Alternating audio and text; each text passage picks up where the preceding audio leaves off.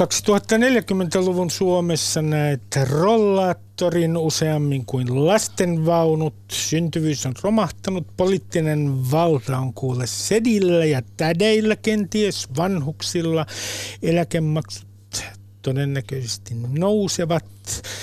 Tässä sinulle pieni esimaku siitä, mitä tässä on tulossa. Yle puheessa Ruben Stiller. Miksi näin käy? Koska syntyvyys on romahtanut. Olette varmasti lukeneet, että tällaisen vauvakadon olisi pitänyt tapahtua vasta 2045, mutta nyt olemme sen keskellä. Tässä ohjelmassa keskustellaan syntyvyyden romahtamisesta, sen syistä ja seurauksista. Ja täällä ovat tutkimusprofessori Anna Rotkirch Väestöliitosta. Tervetuloa. Kiitos. Sitten on Jaakko Kiander, joka on Eläketurvakeskuksesta. Hän on ekonomisti. Tervetuloa. Kiitos. Ja sitten on Katju Aro, joka on feministipuolueen puheenjohtaja. Tervetuloa. Kiitos. Aloitetaan heti näistä alhaisen syntyvyyden syistä. Ja kysyn Anna sinulta ensimmäiseksi. Mä myönnän, että tämä on ihan minun pakkomielteeni tämä kysymys, mutta kun joskus sanotaan, että lapsettomuuden tai haluttomuuden hankkia lapsia tai sen lapsen hankinnan lykkääntymisen syy on se, että milleniaaleilla, 81-96 syntyneillä, on pidentynyt nuoruus. Niin voidaanko nyt sanoa, että pidentynyt nuoruus vaikuttaisi näihin syntyvyyslukuihin? Joo, kyllä voidaan sanoa niin, ja tällä milleniaalisukupolvella on ihan erilainen tavallaan tie vanhemmuuteen tai niin kuin lasten hankintamaisema. Halutaanko ylipäänsä vanhemmaksi, kenen kanssa, missä elämäntilanteessa ja miksi? Joo. Ja kun sanotaan, että tämä sukupolvi on myös niin sanottu portfoliosukupolvi, toisin sanoen se rakentaa CV:tään, sen elämä on sille projekti, niin voidaanko nyt sanoa tutkimustiedon perusteella, että tämä sukupolvi lykkää lasten hankintaa sen takia, että elämästä on tullut ja lasten hankinnasta projekti? Ei, mutta toi oli ihana ilmaisu, portfolio. Sukupolvi mulle uusi, häpeä myöntää, mutta näin. Mutta se haaste on se, että miten toivottu vanhemmuus istuu tähän modernin ajan portfolioon. Miten se nivoutuu muihin suunnitelmiin. Ja mä kyllä uskaltaisin yleistää ja sanoa, että tällä hetkellä sille vanhemmuudelle ei oikein ole omaa lohkoa siellä, ja se on se suuri haaste. Tarkoitatko se työelämän ja vanhemmuuden yhteensovittamista? Ei. Mä tarkoitan sitä, että todella monelle, varsinkin nyt jos puhutaan näistä, jotka ehkä halusi saada lapsia, mutta ei aio niitä saada tai ei tule niitä saamaan, niin sen vanhemmuuden ajottaminen on sellainen haaste, että sitä ei pystytä ottamaan haltuun. Että siis meidän yhteiskunnan ei tarjoa välineitä sille. Meille opetetaan tosi hyvin, että miten ei tehdä lapsia. Meillä opetetaan, miten rakennetaan urapolkuja sekä naisille että miehille, mikä on hieno juttu. Meillä opetetaan, miten pidetään välivuodet ja miten pidetään terveyskunnossa ja miten käydään personal trainerissa, mutta missä meille opetetaan se, että miten minä perheellistyn, kun minä sen haluan ja se on minulle mahdollista. Mielenkiintoista. Jaakko, nyt kysyn heti tähän alkuun, kun sä oot ekonomista. Kun sä näit nämä syntyvyysluvut, jossain sanottiin, että näillä syntyvyysluvuilla niin ei syntyisi 2040-luvulla suunnilleen ollenkaan lapsia Suomessa. Pahimmillaan lehdet ovat revitelleet, että meitä uhkaa sukupuutto. Mitä sä ekonomistina ajattelit näistä luvuista, jotka tulivat yllätyksenä, vaikka tämä romahdus tuli tässä muodossa yllätyksenä, vaikka tähän kehitys on alkanut jo 2010-luvun alussa?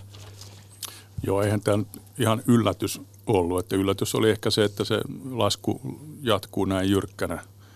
Vielä tämä ilmiö tässä on ollut 8 vuotta nyt oikeastaan jo näkyvillä, mutta jos ekonomistina voisi ajatella tätä niin kuin kansantaloudellista aspektia tässä, että sehän tarkoittaa, että meillä siinä mielessä tämä huoltosuhde tulevaisuus näyttää huonommalta kuin vielä aiemmin kuviteltiin, että mehän ollaan itse asiassa vanhemmat ihmiset ehkä muistaa, että 80-luvulta lähtien on murehdittu tätä eläkepommia ja väestön vanhenemista ja kaikkea muuta ja on tehty kaikenlaista uudistusta, että siitä selvittää ja välillä on tuntunut, että nyt on sitten uudistettu riittävästi ja tilan pakka on taas kasassa, mutta tämä on ollut taas tämmöinen uusi negatiivinen yllätys, tämä syntyvyyden lasku, joka nyt sitten taas sotkee näitä vaikka kestävyysvajeen laskelmia tästä eteenpäin. Ja kyllä tämä, siinä mielessä on tämmöinen niin kuin musta joutsen tyyppinen juttu, että ei tätä vuonna 2010 kukaan osannut ennustaa, että tämä on ehkä tämän vuosikymmenen suurin yhteiskunnallinen muutos. No, kun puhuit huoltosuhteesta, siis, korjaa jos olen väärässä, se kertoo siitä, kuinka paljon 100 työssä käyvää kohde on niitä, jotka eivät ole töissä. Niin, tarkoittaako tämä nyt sitä, tämän huoltosuhteen suhteen, että tämä murros Suomessa, suuri taloudellinen murros, jonka aiheuttaa tämä ikäpolvien välisten, tämä ikäpolvien kokojen ero, niin tämä murros tulee Suomessa ja tämä kriisi aikaisemmin kuin on oletettu? No ei se sen ajoitukseen oikeastaan, mutta se tulee voimakkaampana kuin on oletettu aikaisemmin.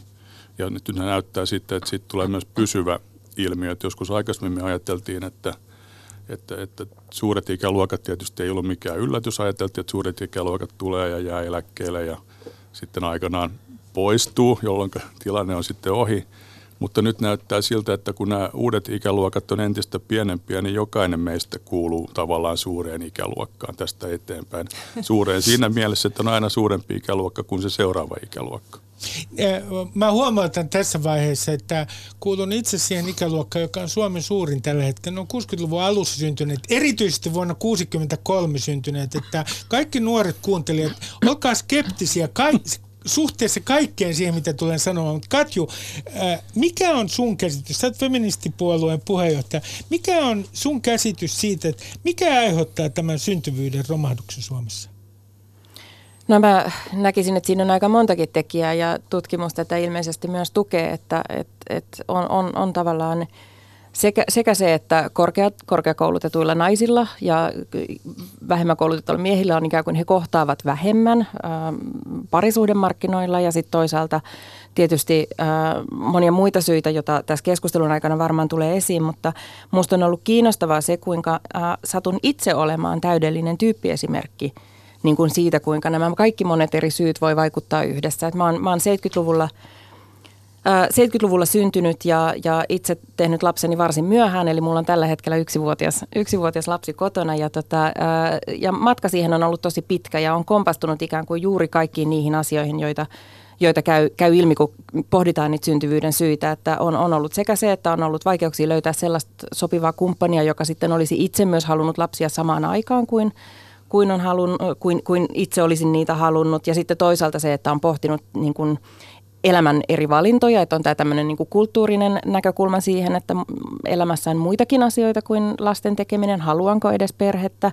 Ja sitten toisaalta sit se, että et vaikka on ollut aina varmuus siitä, että luulen, että haluan lapsia, niin sitten se, että kaikki palikat ei vaan välttämättä osu kohdalleen. Ja sitten itse asiassa loppujen lopuksi olen itse käynyt siis hyvin pitkät lapsettomuushoidot, että sitten lopulta se lapsi onnistui. Eli olen nyt sitten tuonut tavallaan tähän nyt Suomen osallistunut synnytystalkoisiin niin kuin varsin kovalla henkilökohtaisella panoksella. Ja toisaalta sitten on nyt tilanteessa, jossa toisen lapsen kohdalla joudun miettimään taloudellisia realiteetteja, eli yhteiskunnan niin kuin tavallaan sekä perhetukia, että sitten mietin myös ilmastonmuutosta, että haluanko oikeasti vielä lisää lapsia tällaiseen maailmaan, jossa näyttää tulevaisuus varsin toivottomalta. Ja sitten tietysti se, että enää ei oikeastaan ehkä ehdikään sitä toista lasta saamaan. Eli kaikki tavallaan nämä ruudut tulee mun kohdalla melkein ruksittua, että se ainoa, mitä niin kuin, mihin en itse nyt osu, ja mikä on musta tosi kiinnostava näkökulma on tämä, mitä Marika Jalovaara Tampereen yliopistolla on tutkinut, eli se, että kuinka Turun yliopistossa, että perhettömyys itse asiassa on yleisintä niillä, joilla on kaikista vähiten mahdollisuuksia muokata omaa elämänkulkuaan sen mukaiseksi kuin he haluavat. Eli esimerkiksi työttömillä yleisempää ja ylipäänsä sosioekonomisesti heikommassa asemassa olevat ihmiset on itse asiassa, varsinkin myös naiset on niitä, joiden kohdalla tällä hetkellä lapsettomuus yleistyy eniten. Mä otan tässä heti esille yhden asian, joka kiinnostaa. Ja minun mielestäni tätä ei ole tuotu kauheasti esiin. Puhun nyt mediakeskustelusta. Se, että kun perhebarometri 2018 sanoo, että ikään kuin tämän lapsettomuuden yksi keskeinen syy naisilla on sosioekonominen asema, resurssien puute. Mutta sitten miehillä tässä sanotaan, että miehet, jotka ovat joko epävarmoja naisten, lasten hankkimisesta tai ovat lykkäämässä sitä, niin heille se liittyy useimmiten korkeampaan sosioekonomiseen asemaan ja korkeampaan tulotasoon. Voiko se selittää, Anna, mulle tätä? Että ikään kuin tulotaso, lapsettomuuden lykkäämisen syyt miehillä ja naisilla näyttää olevan vähän niin kuin suhteessa tulotasoon kulkeva eri suuntaan. Joo. Itse asiassa me ollaan just nyt tekemässä artikkelia muun muassa tästä mainitsemastasi aineistosta, eli tämä tuoreen 2018, ja sitten vertaillaan perhebarometria yli ajan ja katsotaan just nämä, montako lasta toivotaan, jos toivotaan, aiotaanko hankkia, miksi ei, ja sitten erot sosioekonomisen aseman mukaan. Ja nyt se yksinkertainen vastaus on se, että tällaista heikompia lapsitoiveita on kautta linjan miehillä ja naisilla ja kaikissa ryhmissä.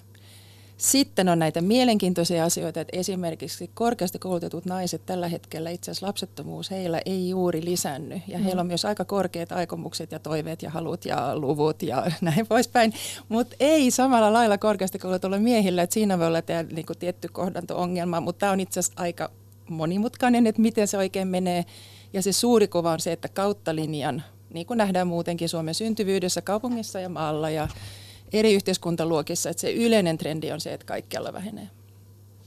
No, uskotko sinä, Jaakko Kiander, siihen, että, ja nyt mä viittaan, ja kysyn sitä kaikilta teiltä tähän halkuun heti. Virossa on tällä hetkellä kolmannen lapsen buumi. Sitä kutsutaan kolmannen lapsen buumiksi. Siellä etuisuudet kolmesta lapsesta ja muutenkin ovat paremmat kuin Suomessa. Ja se on ihan tietoista perhepolitiikkaa, joka on alkanut Virossa jo 2000-luvun alussa. Niin uskotteko te siihen, että jos me nyt yhtäkkiä, niin kuin Päivi Räsänen sanoi, annetaan tämmöinen vauvatonni tai lisätään merkittävästi lapsilisiä, niin sitten tämä lapsimäärä lähtee välittömästi tai pienen viiveen jälkeen Suomessa nousuun?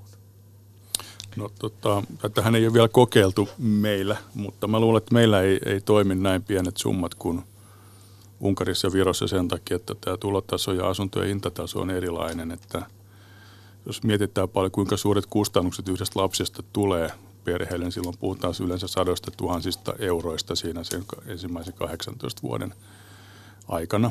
Ja kun perheet miettii toimeentuloa ja elintasoa ja muuta, niin tämä on kyllä realiteetti. Ja jos haluttaisiin todella vaikuttavia perhepoliittisia toimia, niiden pitäisi olla aivan massiivisia sitten. Mutta meillähän oli semmoisia, niin kun mietitään, kun suuret ikäluokat syntyi 40-luvulla, niin silloin tietysti tuli lapsilisät, mutta sitten oli näillä asutustilallisilla oli tämmöinen systeemi, että heillä oli valtion takaamat ne asuntolainat, ja aina kun tuli lapsia lisää, niin tuli vapaavuosia siihen lainanmaksuun, ja inflaatio söi sen lainan sitten siinä, kun hankittiin niitä lapsia, jolloin ikään kuin valtio maksoi sen. 70-luvulla inflaatio. Ja 70-luvullakin oli vähän tämmöistä, mutta silloinhan ei syntynyt paljon lapsia, koska silloin oli taas päivähoitopaikkapula ja asuntopula ja kaikkea tällaista näin. Mutta silloin niinku lastensaantia niinku siirrettiin myöhempään elämänvaiheeseen, että on tosi tärkeää nyt muistaa, kun katsoo sitä kokonaishedelmällisyyskäyrä, että vaikka se oli 70-luvulla alhainen ja nyt on alhainen, niin se oli 70-luvulla ihan eri asia, koska ne sen sukupolven ihmiset silti sai melkein yhtä monta lasta kuin aikaisemmin, mutta näin ei ole nyt. Et nyt se todennäköisesti se niin kun lapsia syntyy aidosti paljon vähemmän kuin aikaisemmin. Mutta sitten siitä bonuksesta se on tosi kinkkinen juttu, koska Viron syntyvyyden haaste oli se, että kolmasia lapsia oli vähän. Eli moni sai ensimmäisen ja toisen, mutta sitten ei kolmatta. Niin sitten sitä niinku boostattiin. Mutta Suomessa on perinteisesti ollut niin, että on ollut korkea lapsettomien osuus ja paljon suurperheitä. Ja nyt sitten se syntyvyys laskee ennen kaikkea siksi, että lapsettomien osuus niinku kasvaa. Niin siksi ne keinot, nehän on ihan eri keinot, jos sä haluat niinku kannustaa kolmannen lapsen saamiseksi tai ekan. Ne on hyvin erilaiset tilanteet, valinnat, arvot, kaikki tämä. No jos nyt mietitään, että haluttaisiin kannustaa esikoisen saamiseen, niin tällaiset vauvabonukset voisi toimia, ja tutkimusten mukaankin toimii niin kuin hetkellisesti ja ennen kaikkea sen signaalin kautta. Että tällainen, että kunta sanoo tai maa sanoo, että hei, jos haluat perheellistyä, nyt on se hyvä aika. Niin se, onko se tonni vai 10 000, niin suoraan sanoen on tietenkin tärkeä sen perheen kannalta, mutta koska ei se raha Suomessa ratkaise. Se me nähdään, niin kuin muut asiat, tässä on ne perimmäiset, niin tällainen signaali, että lapsi on tervetullut yhteiskuntaan, niin kyllä mä sitä kokeilisin, jos mä olisin suomalainen päättäjä. No mitä sanoo Katju, mitä pitäisi, uskotko sinä siihen, että nostamalla roimasti lapsilisiä, antamalla vauvatonne, niin kuin Päivi Räsänen sanoo, ja luomalla tämmöinen niin kuin insentiivi, niin kuin sanotaan, hankkia lapsia, niin tämä toimisi Suomessa, ratkaisisi ongelman? No en mä oikein usko siihen, koska musta niinku se mikä tästä keskustelusta puuttuu, on niinku tää, siis tosi vanha ajatus siitä, että ei lapsia hankita, niitä saadaan. Eli itse asiassa lapsen hankkiminen ei todellakaan ole ihan niin helppoa kuin miten usein tässä niinku keskustelussa vaikuttaisi, kun puhutaan vaan tästä niinku tavallaan tämän kansantalouden näkökulmasta. Eli mä luulen, että ihmiset hankkisivat mielellään lapsia, jos se olisi helpompaa ylipäänsä, ja siihen ei se tonnin kyllä niinku välttämättä muuta sitä tilannetta suuntaan eikä toiseen. Että just tämä, että se matka nimenomaan siihen esikoiseen voi olla erittäin pitkä. Ja se on, mutta vauvatonni voi olla tosi kiva yllätys sit, kun olisi toinen tai kolmas lapsi tulossa, koska itse asiassa edes meidän julkisessa terveydenhuollossa esimerkiksi pelkästään synnyttäminen ei ole oikeastaan erityisen halpaa, että siitäkin joutuu maksamaan melkein sen tonnin helposti, jos tulee minkälaisia komplikaatioita. Eli kyllä se tonni varmaan tarpeeseen menisi, mutta kyllä mä näkisin, että paljon niin kuin tärkeämpiä keinoja on esimerkiksi se, että lapsilisä on ajan tasalla ja erityisesti silloin kun puhutaan useammasta lapsesta, että niin sinne tehdään pieniä korotuksia ja sitten tietysti perhevapaiden jakaminen, eli ihan tällaisen pienellä otannalla omasta ystäväpiiristä, niin tosi voimakkaasti nousi esiin se, että toisen ja kolmannen lapsen kohdalla miettii kyllä jo myös sitä, että kun hoivavastuu ja kaikki riskit kaatuu naisten päälle, niin ei niitä tavallaan niitä lapsia halua välttämättä sen takia tehdä, että siinä joutuu uhraamaan, niin kuin edelleen joutuu uhraamaan oman uransa, omat toiveensa, koska kantaa niin suuren osan siitä hoivavastuusta. Oli hyvä.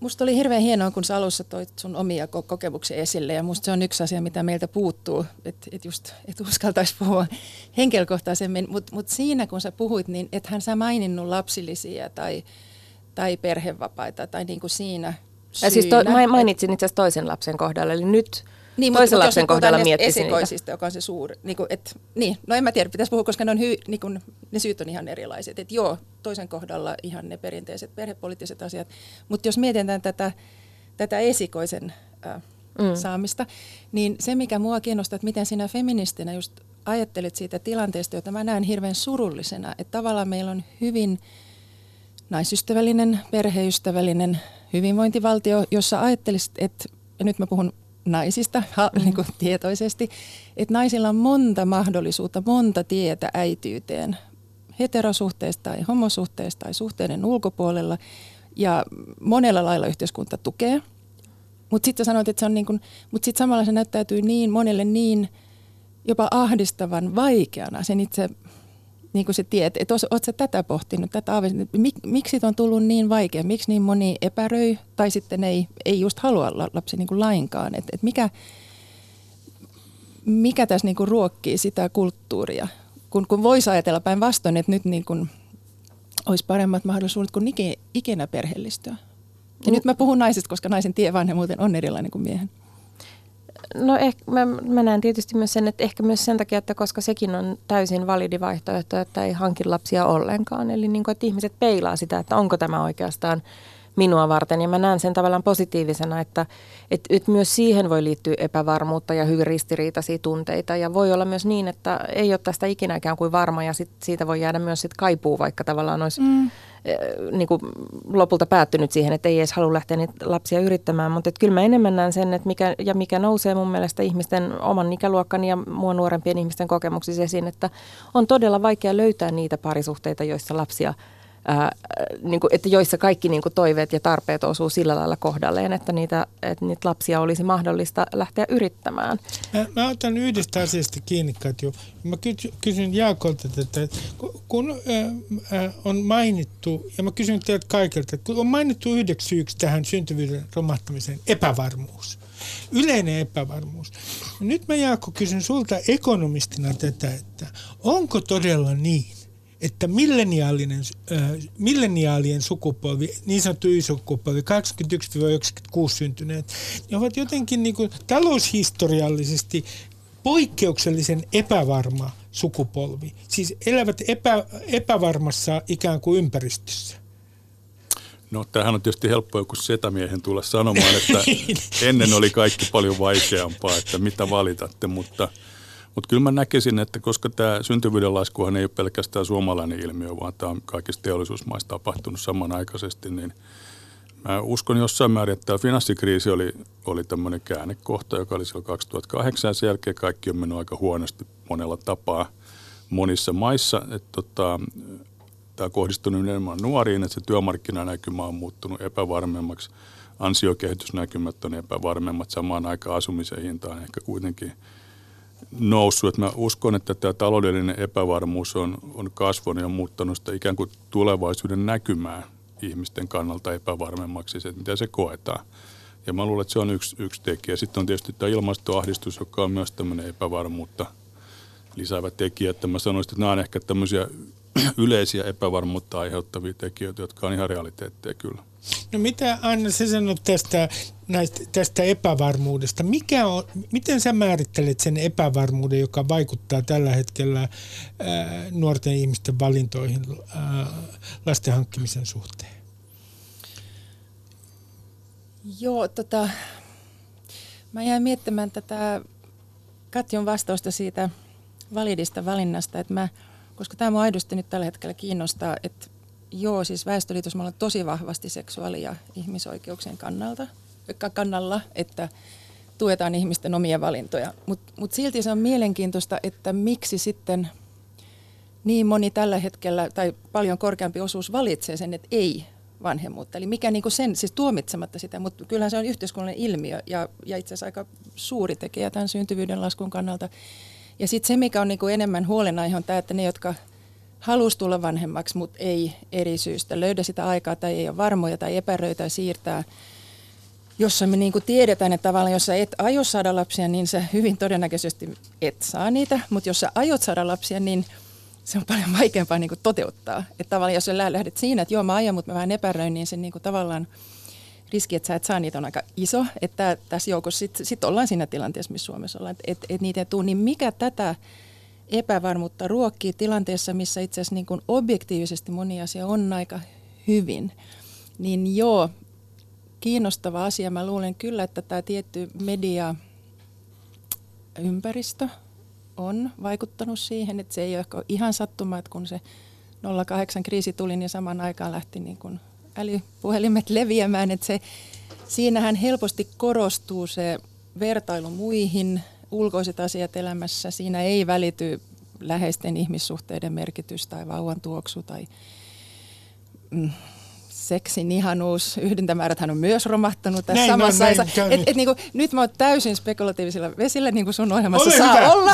Ei ole tutkittu tieto. Mutta kun mä mietin, että mikä on muuttunut juuri nyt tässä, niin ja kyllä itse asiassa ihan vakavastikin väestötieteessä tiedetään, on tehty yksi tutkimus siitä, että minkälaiset sanat esiintyy somessa ja sosiaalisessa mediassa siis, ja miten se sitten oli yhteydessä sen alueen syntyvyyteen Italiassa. Niin jos on enemmän vauva- ja perhemyönteisiä sanoja, niin se näyttäisi olevan myös yhteydessä sitten korkeampaan syntyvyyteen. Että nämä epävarmuuden diskurssit ja narratiivit saattaa ruokkia sitä epävarmuutta nimenomaan suhteessa vanhemmuuteen. Yle puheessa Ruben Stiller. Yle puhe. Täällä on tänään vieraana tutkimusprofessori Anna Rotkirch Väestöliitosta, feministipuolueen puheenjohtaja Katju Aro ja eläketurvan tutkimusjohtaja Jaakko Kiander. Keskustelemme siis syntyvyydestä ja sen romahtamisesta ja lapsettomuuden lykkäämisestä tai lapsenhankinnan lykkäämisestä. Ja nyt mä otan esille tässä yhden tekijän, että eikö yksi syy, mikä tässä asiassa vaikuttaa, on se, että kerta kaikkiaan tämä yksilöllistyminen, toisin sanoen se, että yksilölliset arvot ovat yhä tärkeämpiä. kun katsoo esimerkiksi näitä, jotka ovat lykänneet lasten hankintaa, niin siellähän niin kuin keskeisiä syitä on se, että ei sovi elämäntyyliin. Ei sovi juuri nyt, se häiritsee jollain tavalla elämää. Että pointtina on tämä, että yksilölliset arvot johtavat kerta kaikkiaan siihen, että lasten hankintaa lykätään. Mitä te sanotte tästä väitteestä? Ole hyvä. Joo, kyllä mä uskon siihen. Ja mä näen sen myös siis nimenomaan myös positiivisena asiana, että mun mielestä tätä epävarmuutta ei kannata katsoa vain ehkä sen negatiivisen näkökulmasta. Että siinä on musta paljon kyse myös siitä, että nähdään tavallaan monia mahdollisia erilaisia elämänpolkuja. Ja sitten myös, että kyllähän se kertoo myös naisten autonomian kasvamisesta siitä, että on ikään kuin se itsenäinen mahdollisuus valita muitakin vaihtoehtoja kuin se, mikä on niin kuin perinteinen ollut se synnyttäjän rooli. Ja tuohon, niin kun mä vielä palaisin tuohon, mitä Anna aikaisemmin kysyi vielä tästä, että mikä sitä epävarmuutta ruokkii, niin musta tuntuu, että siinä kannattaa katsoa myös vähän eri sukupolvia eri tavalla. Nimittäin mun 70-luvulla syntynyt sukupolvi, meillä oikeasti kävi vähän niin, että koulussa aina kerrottiin, että jos et pidä niin kuin jalkoja ristissä, niin tulet raskaaksi. Ja sen takia siis on ollut myös todella voimakas pelko siitä ikään kuin, että raskaaksi voi tulla silleen aivan niin kuin, tai niin kuin tavallaan sellainen käsitys, että raskaaksi tullaan ihan niin kuin silmäniskusta. Ja sitten yhtäkkiä, kun tavallaan lasta lähdetään yrittämään, niin moni, jotka on ihan ryhtynyt siihen varhainkin huomaa, että ei tämä olekaan niin helppoa. Mm. Että itse asiassa raskaaksi tuleminen on aika vaikeaa, joten monelle se on hyvin pitkä reitti ja tämä tietysti vähentää myös sitä, että tuleeko enää toista tai kolmatta lasta. Mutta sitten taas mä luulen, että tässä nuoremmassa sukupolvessa, että siellä nousee tosi voimakkaasti esiin kyllä se niin kuin tulevaisuuden näkymien niin kuin heikentyminen. Et sekä siis se, että työurat on pirstaleisia, on epävarmaa, mitä opintojen jälkeen tapahtuu. Sitten toisaalta se, että opiskellessa siis vanhemmuus olisi tosi hankalaa sovittaa nykyiseen niin kuin opiskelijakulttuuriin, joka ei tavallaan tarpeeksi tue sitä vanhemmuutta silloin sillä nuorella iällä. Ja sitten tietysti ilmastonmuutos. Et se on se ehkä se kaikista keskeisin, mikä niin kuin nousee, kun juttelee ihmisten kanssa. Mutta Katju, siis ymmärrätkö mä nyt oikein, että tässä niin kuin alhaisessa syntyvyydessä, sitähän jotkut sanoo, niin tässähän on niin kuin valtavia mahdollisuuksia ilmastonmuutoksen torjumisen suhteen. Tai ainakin niin kuin meidän tuottamamme kokonaisrasite vähenee. Pitäisikö meidän ajatella niin, että tämä syntyvyyden romahtaminen on ilmaston kannalta jotenkin niin kuin varsinainen lottovoitto? No mä en ehkä olisikaan siitä niin hirveän huolissani, koska siis todellisuudessa edelleen niin kuin maailman väkiluku kasvaa. Kyllä meitä täällä on ihan riittävästi tällä maapallolla. Ongelma on se, että me lähestytään tätä tällaisesta kansallisesta niin kuin biopolitiikan näkökulmasta, että millä lailla me saataisiin naiset synnyttämään enemmän lisää ja vietyä ne takaisin kotiin. Ja mä luulen, että tämä on niin kuin tätä ei... Tämä vaihe on ohitettu, se ei tule enää tapahtumaan. Yes. No nyt ja sen takia niin kuin, nämä meidän ongelmat tulee ratkaista sillä, että, että siirtolaisuusliike on tavallaan se, missä me niin kuin, saadaan meidän puntteja tasattua. Kun eli maahanmuutto. Kyllä. Nettomaahanmuuton kasvattaminen. Palaamme vielä siihen, mutta mä kysyn sekä Annalta että Jaakolta, että pitäisikö tästä nyt jotenkin, kun me punnitsemme tätä huoltosuhteen kehitystä, sitten me mietitään tätä ilmastonmuutosta, niin jos me nyt punnitaan vain näitä kahta tekijää, niin pitäisikö tästä nyt sitten kuitenkin ajatella, että tämä ilmastokysymys on kuitenkin niin kuin ikään kuin se primääri ensisijainen? No, musta ilmastonmuutos on huono syy olla niin kuin täysin hankkimatta lapsia. Tavallaan me ilmastopolitiikkaa itse asiassa tehdään sen takia, että tulevilla sukupolvilla olisi parempi tilanne täällä pallon päällä. Jos me ajatellaan, että ei hankita ollenkaan lapsia, niin ei me silloin tarvita mitään ilmastopolitiikkaa. Et silloin me voitaisiin tietysti polttaa kaikki öljyt ja muut taivaan tuuliin ja todeta, että se ei haittaa sitten mitään, että 2100-luvulla tulee huonot oltavat. Et kyllähän musta niin kun tavallaan ne lapset on itse asiassa se syy, joka saa ihmiset niin kun oikeasti huolehtimaan siitä tulevaisuudesta ja tekemään niin kun kestäviä toimenpiteitä. Voinko mä kommentoida? Joo, ole hyvä. Sitten kysyn Annalta. Mä ehkä näenkin sen näin, että se ilmastonmuutos pitää nähdä siinä yhtälössä niin, että on ryhdyttävä toimiin ilmastonmuutoksen, ilmaston lämpenemisen torjumiseksi, jotta näillä nuorilla sukupolvilla olisi ne niin kuin toiveikkaat tulevaisuuden näkymät. Mutta et ilman näitä toimia sitä toivoa ei synny ja ilman sitä toivoa niin ei synny myöskään niitä lapsia. Mitä sanoo Anna tästä, että meidän pitäisi jotenkin juhlia tätä ilmaston takia?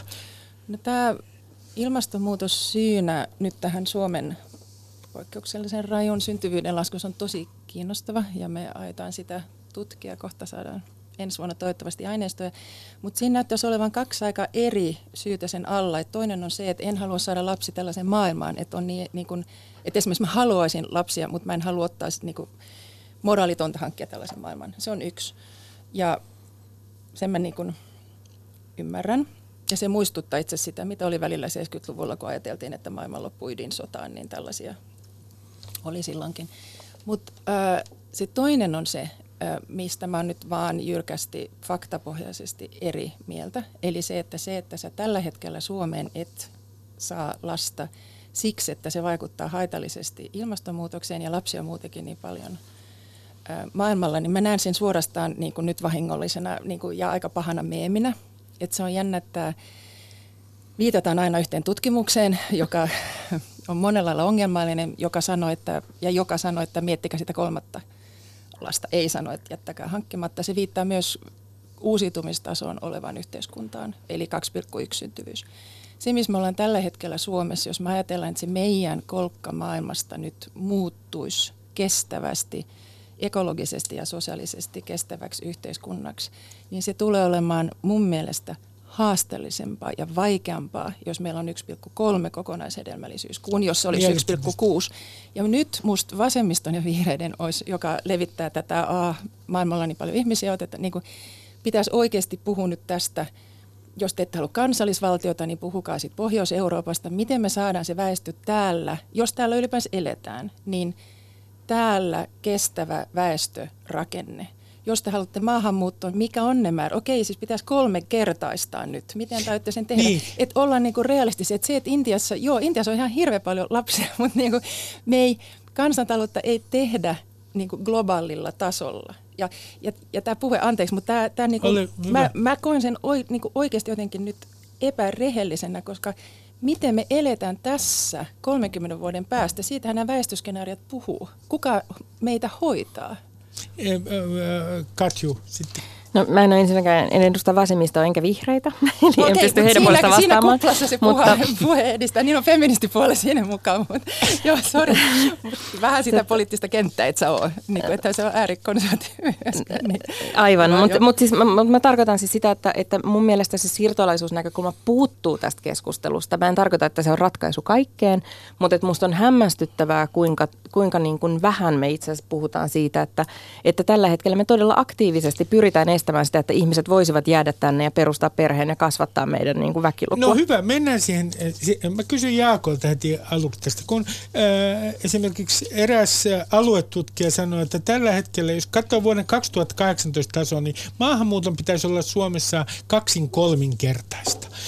Niin sanoppa nyt ekonomistina, että onko nyt, ja sitten toisaalta tilastokeskuksen asiantuntija sanoi, että siinä on vielä semmoinen ongelma, että maahanmuutto ei riitä, vaan työllistymisasteen täytyy maahanmuuttajilla olla joko samaa tasoa kuin valtaväestöllä tai itse asiassa korkeampi. Silloin se auttaisi tätä tilannetta. Nyt kysyn sinulta, että onko maahanmuuton esimerkiksi 2-kertaistaminen vuoden 2018 tasolta niin välttämättömyys Suomessa tulevaisuudessa tämän syntyvyyden takia? No se on helppo laskea, että jos me haluttaisiin, että tämä väestörakenne pysyisi niin kuin vaikka sillä kehitysuralla, mitä kuviteltiin, että se voisi olla tässä muutama vuosi sitten vielä, niin se tarkoittaisi kyllä, että jos ei niitä lapsia synny, niin silloin tarvittaisiin tietysti vastaava määrä niin kuin niitä maahanmuuttajia joka vuosi lisää. Silloin puhutaan, että se vuotuinen maahanmuutto olisi meillä, nythän se on tällä hetkellä 15 000, niin se olisi sitten ehkä luokkaa 40 000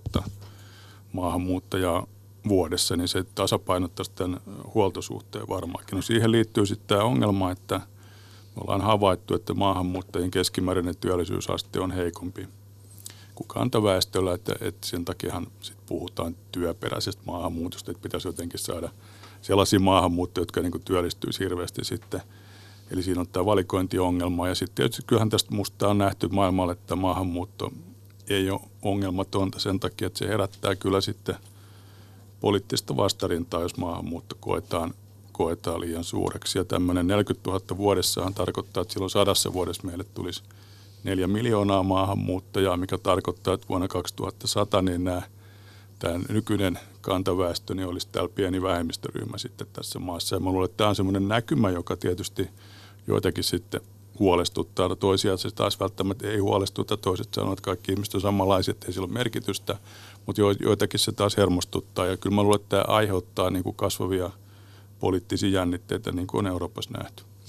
Mä huomaan, että mä en aina puheenvuoron, mutta huomautan, että muistaakseni maahanmuuttajataustaisia on Helsingin alueella viimeisen mittauksen mukaan noin 16% asukkaista. Joo, yli 100 000. Joo, eli tarkoittaa ensimmäisen ja toisen polven maahanmuuttajia määritelmän mukaisesti. Anna, ole hyvä.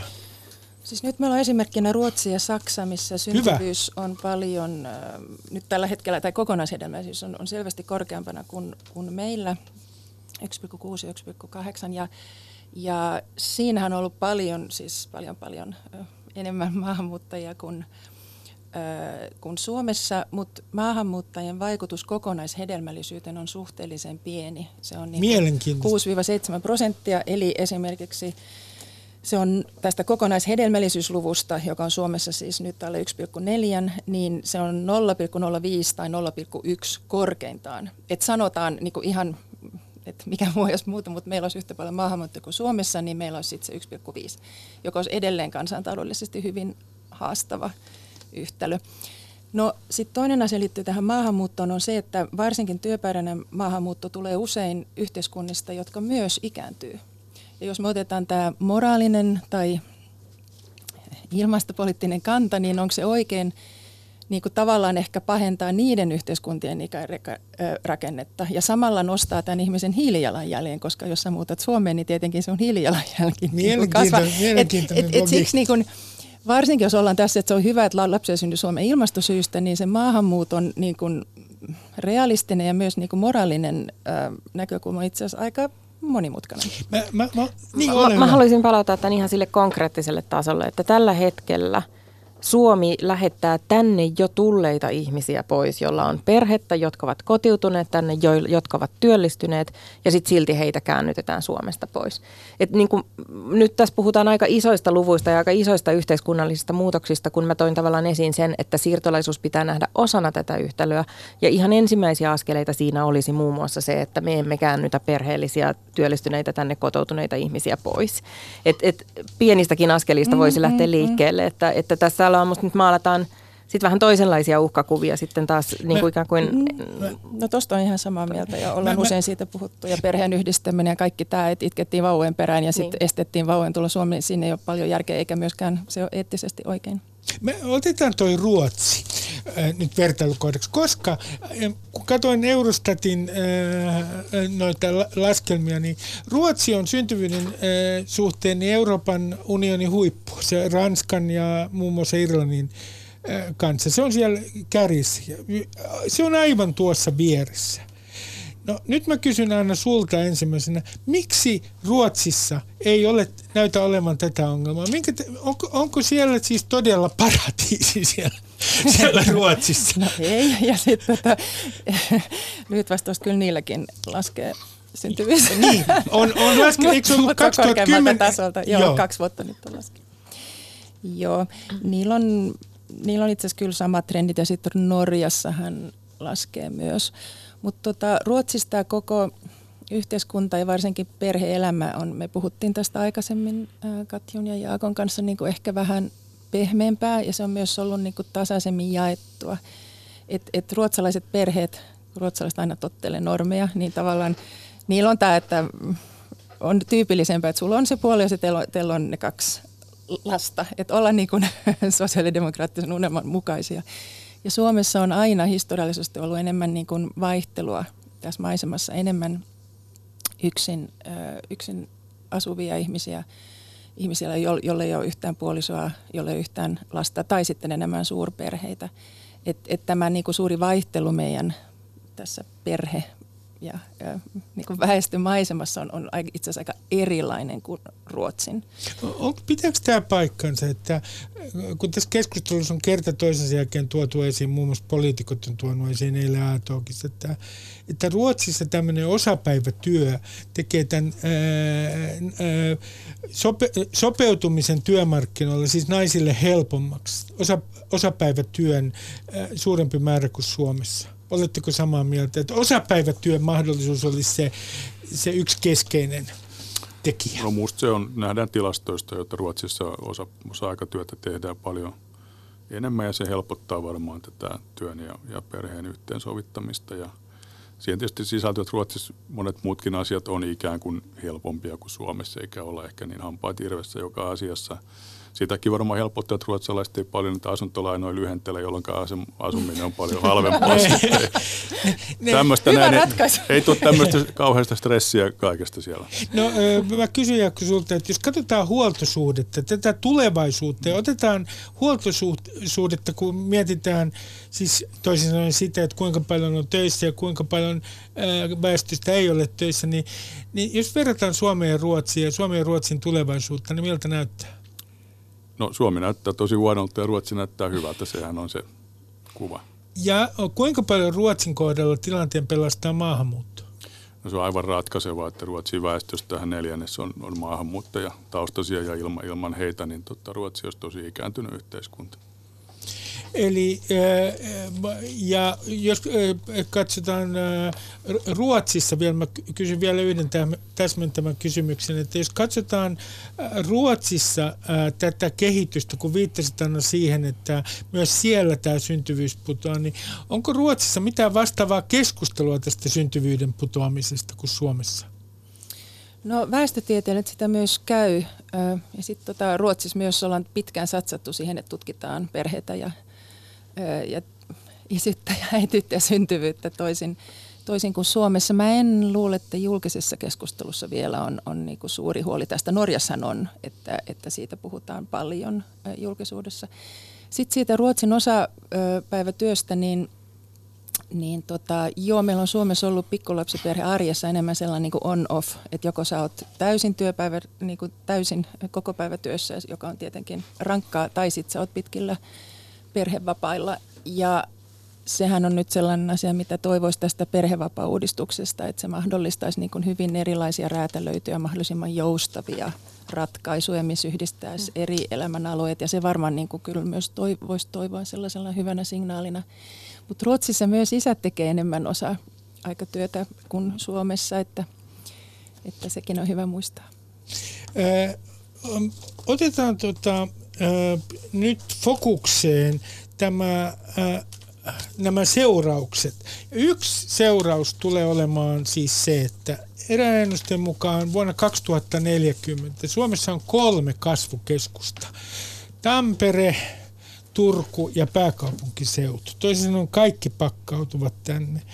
Ja jos sen kiteyttää runollisesti, niin voidaan lainata Kaisa Korhosta. Euroopan syrjäkylät ovat jo tyhjentyneet ja kirkkojen alttareilla hylätyt Jeesukset. Näkee seurakuntien menneen, näkee maailmansa kadonneen ja kauas ohitsensa Euroopan edistyneen. Näin lauloi Kaisa Korho Euroopan syrjäkylissä. Niin kysynpä tämän runon jälkeen, Jaakko, sinulta, että onko tässä nyt tietynlainen noidankehä, että kaikki pakkautuu pääkaupunkiseudulle, Tampereelle ja Turkuun tulevaisuudessa. Asunnon hinnat nousevat täällä ja se taas merkitsee sitä, että on yksi syy vähemmän hankkia niin kuin suurempaa perhettä, koska asuminen on niin kallista. No kyllä näinkin, ja tämä on yleiseurooppalainen ilmiö myöskin, että tapahtuu tämmöinen, että ikään kuin periferiaseudut tyhjenee, niitä on Itä-Eurooppa ja Etelä-Eurooppa ja Suomikin suurelta osin on tämmöistä Euroopan periferiaa. Ja nämä alueet tyhjenee ihmisistä ja siellä asunnot jää tyhjäksi ja kirkot jää tyhjäksi ja niitä sitten ne menettää arvonsa. Ja sitten toisaalta nuoret ihmiset pakkautuu niihin paikkoihin, joissa nähdään jotain kasvupotentiaalia. Ne on ne yliopistokaupungit ja Suomessa ehkä viime kädessä nämä 3 isoa kaupunkia. Ja koska niihin taas kohdistuu aika kova kotimainen muuttopaine plus sitten tämä Eurooppaan suuntautuva muualta tuleva maahanmuuttokin kohdistuu kyllä näihin suuriin kaupunkeihin nimenomaan, koska siellä on ne työmahdollisuudet. Niin siellä pysyy niin kuin kroonisena ongelmana tämä asuntopula, joka pitää sitä hintatasoa yllä. Ja se taas sitten niin kuin nähdään, niin tietysti se nuorten talous menee aika kireäksi, jolloin ruvetaan miettimään, että onko varaa niihin lapsiin. No mä kysyn sulta vielä toisen kysymyksen, joka tietenkin liittyy tällä hetkellä omaan tutkimusalasi. Kun EK-johtaja sanoi Helsingin Sanomissa, että tämä eläkejärjestelmä on romahtamassa, jos syntyvyysluvut ovat tällaisia. Ja sitten samaan aikaan kuulen kollegoiltani, jotka ovat 30-40-vuotiaita, että me emme pääse koskaan eläkkeelle, me vaan maksamme, Ruben, sinun eläkettäsi.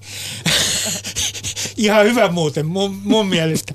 Niin onko nyt niin, että tämä eläkejärjestelmä on tällä syntyvyyden tasolla niin romahtamisen partaalla?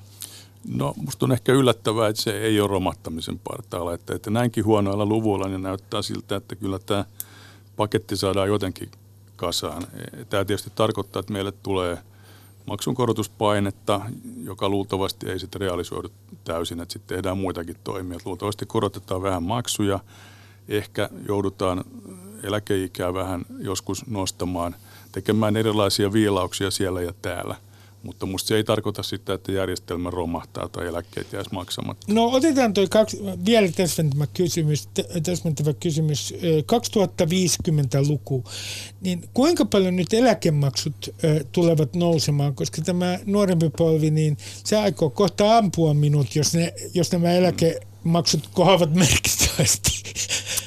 No joo, jos mentäisiin tällä nykyisellä syntyvyydellä eteenpäin, niin voidaan, että laskennallinen maksunkorotuspaine on ehkä 6 tai 7%. Mutta jos ajattelee, että se toteutettaisiin sitten vaikka 30 vuoden aikana, niin eihän se ole kuin 0,2% vuodessa, joka on niin taas pieni muutos, ettei kukaan sitä huomaa. Et siinä mielessä tilanne ei ole näin paha. Ja sitten mä uskon kyllä, että tässä ehditään tekemään monenlaisia muitakin toimia, joilla vaikutetaan tähän väestörakenteeseen tässä matkan varrella, että se koko paine ei tule sinne eläkejärjestelmään. No, niin, ole hyvä, Anna. Eikö mä olisin jatkaa siitä urbanisaatiosta, koska musta se on tosi tärkeä juttu, ja sehän nyt asia, mikä on kiihtynyt maailmalla ja Suomessa tämän 10-luvun aikana. Ja kun me puhuttiin tästä muuttuneesta lasten saantimaisemasta, niin musta olisi kiinnostava pohtia, että onko se niin, että meillä on niinku liian heikot mielikuvat sellaisesta niinku tavallaan houkuttelevasta vanhemmuudesta, joka tosille monille on niinku urbaania. Et meillä on se yksilöllistynyt elämäntyyli ja sitten meillä on tosi vastuullinen suhtautuminen vanhemmuuteen. Eli jos minä nyt saisin lapsen ja olisin siihen sopivan, niin sittenhän sille pitää tarjota kaikkia. Siihen kuuluu nyt suomalaisten mielikuvissa esimerkiksi aika iso asunto, ehkä talo, ehkä piha, ainakin oma huone. Ja sitten se pitäisi just yhdistää siihen, että sä haluat asua jossain paikassa, missä on tosi kallista olla edes yksiössä. Niin tavallaan tämä voi olla yksi sellainen niin kuin kulttuurinen kitka, että vaikuttaa siihen, että vanhemmuus ei näyttäydy houkuttelevalta, että meiltä puuttuu nämä niin kuin esimerkit, että miten yhdistää, ei vain työ ja perhe, mutta myös se, että sä asut paikassa, missä sä haluat asua.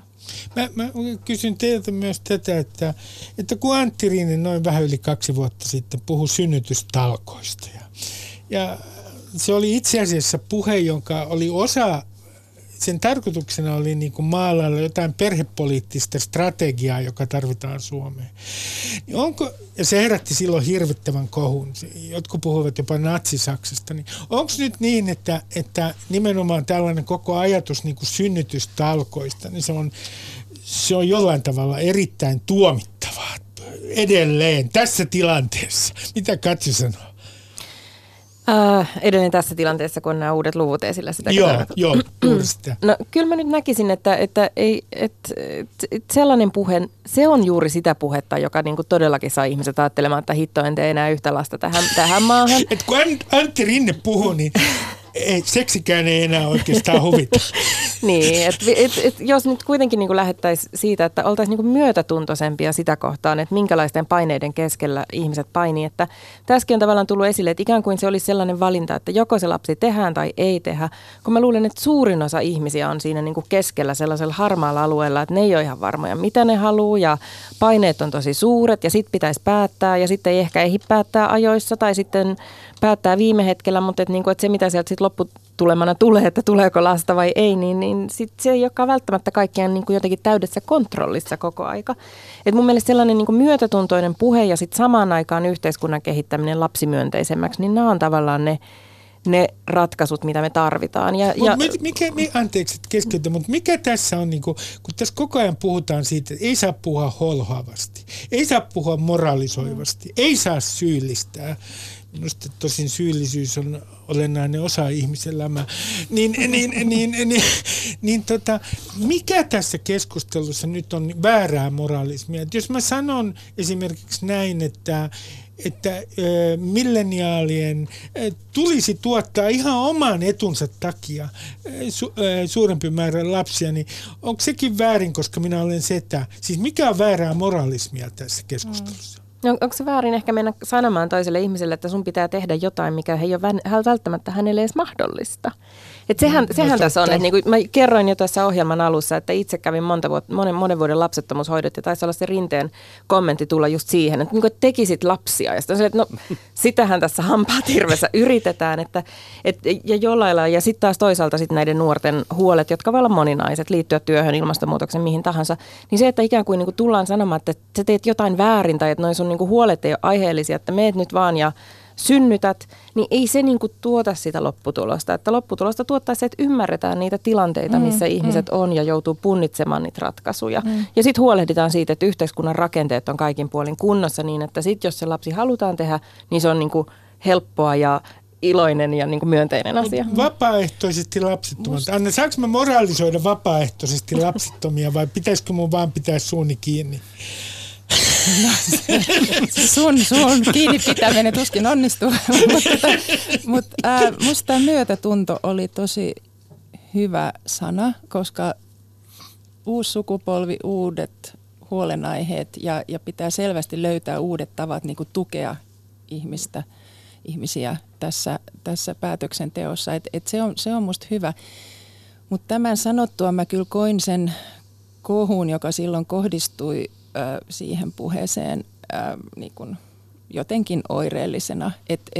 Millä tavalla se oli oireellinen? Siis mä ymmärrän, että just tämä on hirveä, mitä sä sanot, että ne ihmiset, jotka silloin esimerkiksi yritti saada lasta, mutta se Twitterissähän oli tällaista just, että tämä on heteronormatiivista puhetta, niin kuin synnyttäminen on heteronormatiivista, mitä se nyt ei välttämättä ole. Ja sitten oli just tämä, että tästä ei saa puhua. Että saa sanoa, että kaikkien pitää käydä töissä tai kaikkien pitää maksaa eläkkeitä tai kaikkien pitää näin, mutta ei saa sanoa mitään edes siitä, että mitä yhteiskunta toivoo niin kuin vanhemmuuden suhteen. Ja se on musta kyllä vähän oireellista tälle nyky-Suomelle, että ei niin kuin osata puhua tai löytää toisemme siinä, että mikä olisi se meidän niin kuin elämän ja lapsi ja perhe myönteinen, niin kuin hyvällä lailla niin kuin kannustava puhe. Ja just näin, että ei syyllistetä ja ei niin kuin syrjitä ja ymmärretään, että ratkaisut tähän on niin kuin erilaisia eri ihmisille, mutta samalla olisi niin kuin sellainen vahva signaali, että lapset on niin kuin useimmille ihana ja toivottu asia ja halutaan mahdollistaa sitä. No mä kysyn Jaakko sinulta, että eikö tämä ole valtavan, siis jos minä kun olen niin valtavan positiivinen ihminen, paitsi etten ole, niin ajattelen tästä alhaisesta syntyvyydestä tietyllä ikäluokalla, joka siis tulee työmarkkinoille 2040-luvulla ja myönnän, että tässä on paljon, ehtii tapahtua ennen sitä, niin itse asiassa nämä ikäluokat on niin pieni, että työmarkkinoilla, niin siellähän on niin kuin mahdollisuus paljon parempiin paikkoihin kuin aikaisemmin.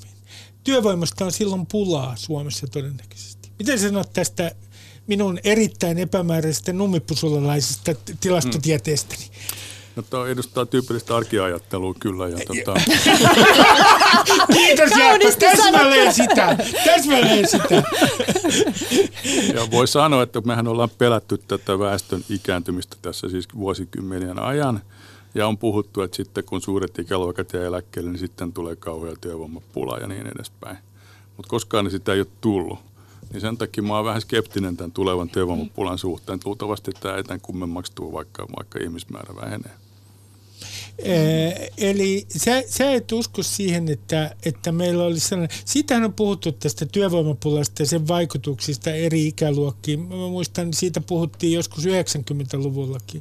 Onko se nyt niin, että kerta kaikkiaan, jos me ajatellaan näitä pieniä ikäluokkia, niin se yksi keskeinen tekijä, joka tulee vaikuttamaan merkittävästi heidän työllistymisensä, on nimenomaan robotiikan ja tekoälyn kehitys, joka tulee jo ehkä 20 vuoden sisällä. No se jossain määrin määrin tulee, mutta tässä voisi ajatella tietysti, että tässä hoivatyössähän on rajattomat tarpeet kyllä tulevaisuudessa, koska me riittää niitä vanhuksia, joita tarvitsee hoitaa, niitä oikein kuinka paljon, mutta ongelma on se, että ei löydy sen työn maksajia sitten ja silloin ei työpaikkoja katuu.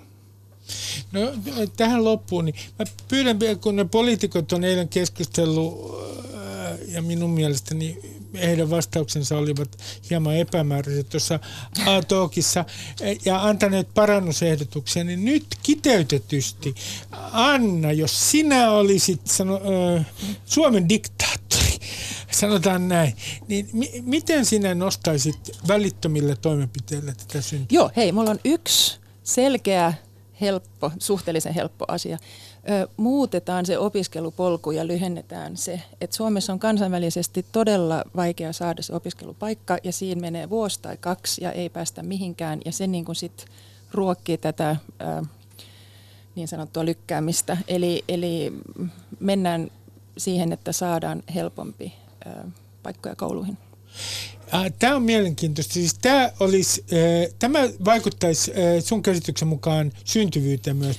No mä en ollut tajunnut, mä ajattelin, että näin on muuallakin, mutta siis meillä on poikkeuksellisen vaikea päästä ammatti- ja yliopistoihin. Et niin kuin siihen menee. Siis se, että haetaan ja sitten ei saada paikkaa ja sitten luetaan taas yksi vuosi ja sitten haetaan taas.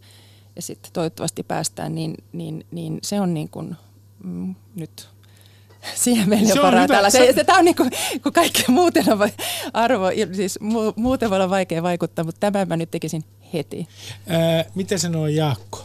Tämä on hyvä pointti ja siihen liittyy se, että voisi helpottaa sitä opiskelujen ja lapsiperhe-elämän yhdistämistä. Mitä sanoo Kaisu? Katju, anteeksi. Koska olen poliitikko, mulla on 5 nopeaa keinoa. Joo, ihan nopeasti. Ilmastonmuutostoimet, jotta luodaan toivoa. Perhetuet, erityisesti toisen lapsen kohdalla, perhevapaat, yleinen lapsimyönteisyys ja työnantajien joustavuus ja sitten opiskelevien vanhempien tukeminen. Yes. Hienoa. Ja nämä, millä todennäköisyydellä sinä uskot, että nykyinen hallitus tekee tämän kaiken? No ainakin tuon ilmastonmuutoksen osalta näyttää tällä hetkellä huonolta, mutta siis toivoa tarvitaan. Mm. Toivoa tarvitaan. Minä kiitän teitä keskustelusta. Täällä on ollut tänään Väestöliiton professori Anna Rotkirch ja täällä on ollut Jaakko Kiander ja täällä on ollut Katju Aro. Ja teille kaikille hyvät kuulijat, haluan lähettää nyt terveisiä. Lähtekää tästä välittömästi tuottamaan yksilöitä Suomeen. Toisin sanoen, tehkää tänään lapsi. Ja perusteluni on seuraava. Olen erittäin huolestunut omista eläkkeistäni ja tänne tarvitaan kerta kaikkiaan väestöä, joka pystyy maksamaan minun eläkkeeni. Minä kiitän teitä jo ennakolta. Moi moi, voikaa hyvin. Yle puheessa. Ruben Stiller. Yle puhe.